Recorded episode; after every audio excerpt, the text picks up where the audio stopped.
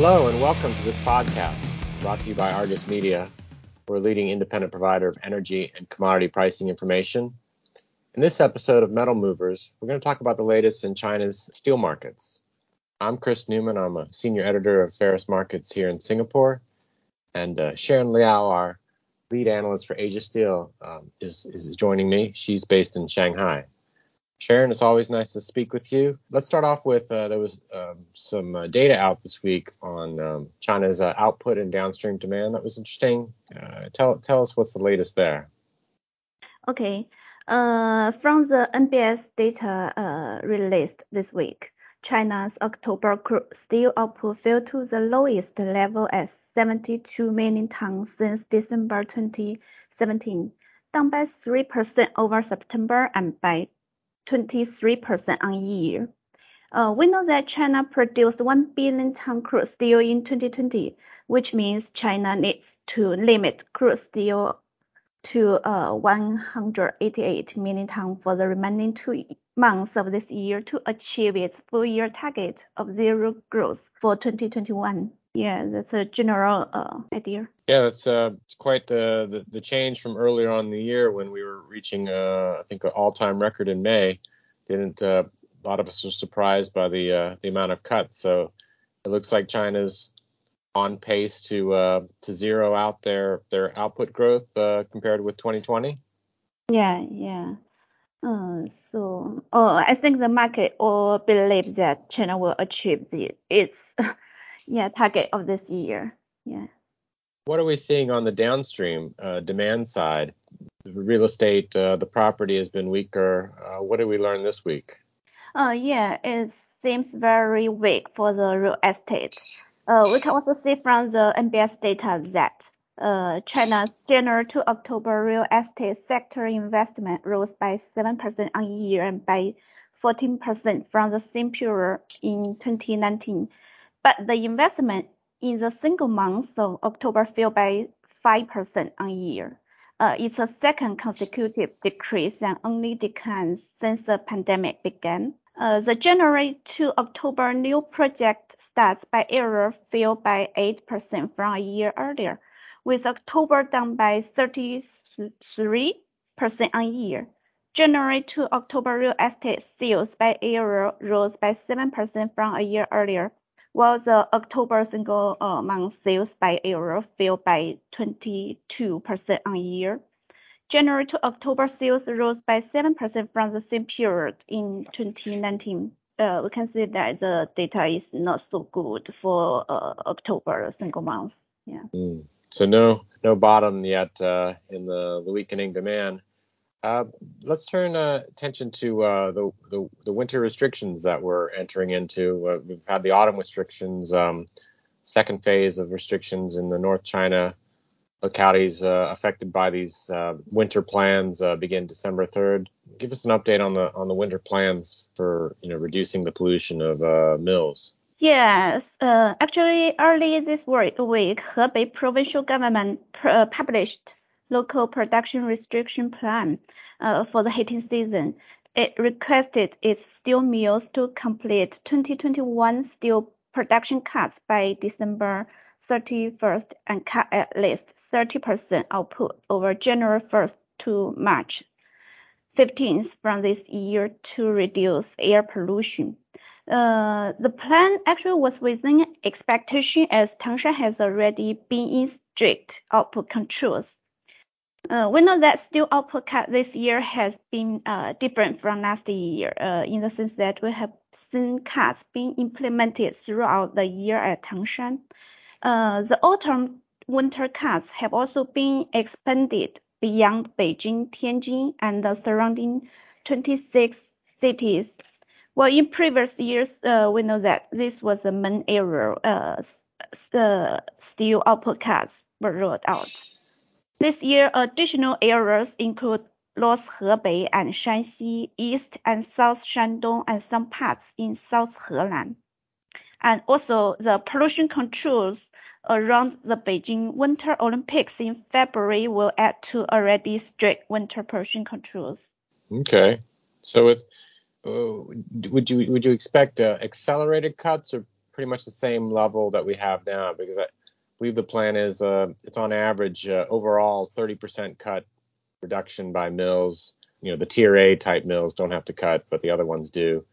Uh, but we've already seen provinces play catch up here at the end of the year. So like uh, Shandong was down 30% uh, in September. Mm-hmm. So do you think uh, do you think it's should we see an acceleration of cuts or about the same that we're seeing now? Uh, yeah, I think uh, uh, from the data now we see that uh, China can um, complete its uh, target of zero growth uh, for this year's uh, crude steel output compared with last year. So uh, uh, it's already there, and we can see that uh, uh, in the same time, the domestic steel demand is also uh, quite weak. So it can be balanced for each of other. Yeah. And in the following two months, we also hear many uh, maintenance from steel mills, especially in North China, uh, where the winter started earlier this year. So Yes, we, yeah, we cold winter. Yeah, yeah. So, and the Beijing Winter Olympics coming up in February, so yeah, yeah. Blue sky policy will definitely uh, no incentive to start back early.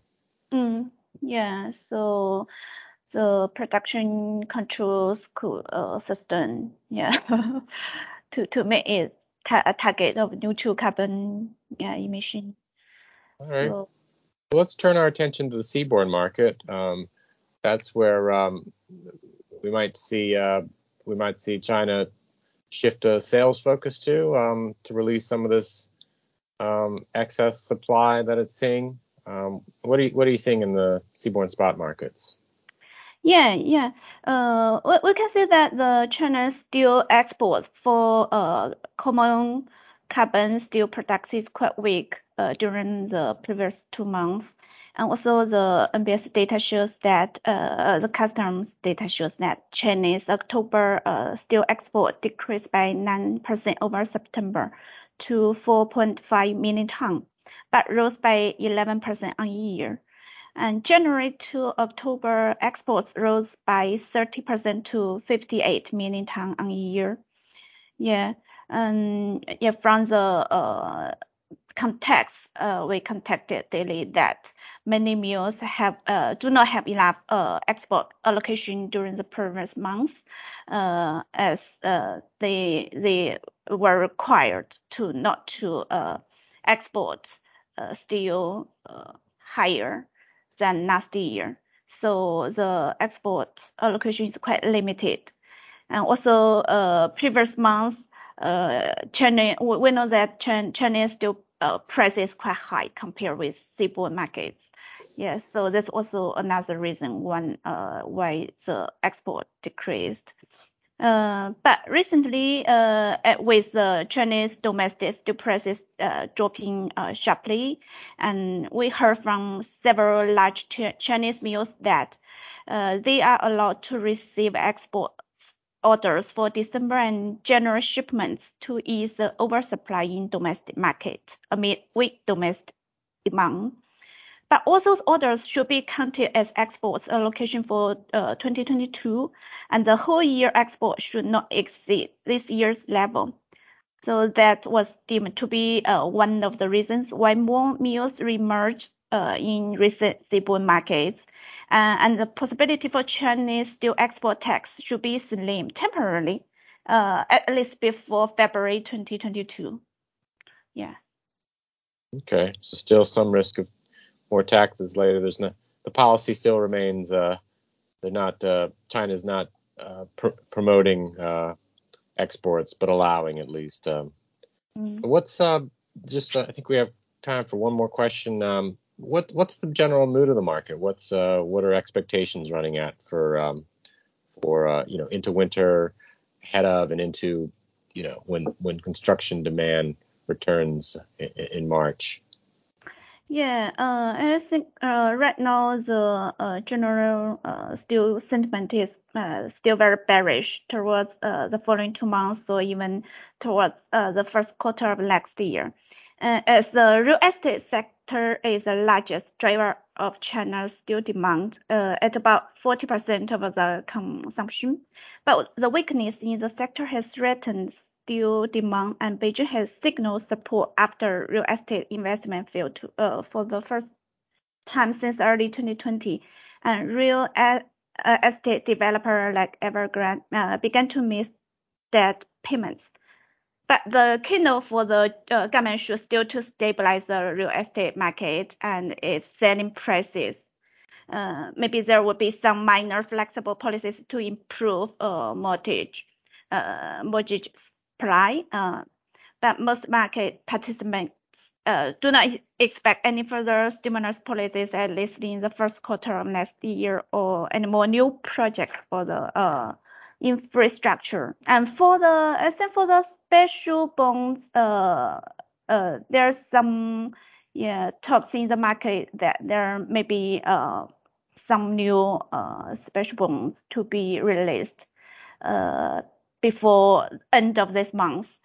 So that may uh, temporarily support some of the market uh, sentiment. But uh, everyone don't know what will happen yeah, for the uh, policy or the international economy uh, situation. So uh, they they're still quite cautious.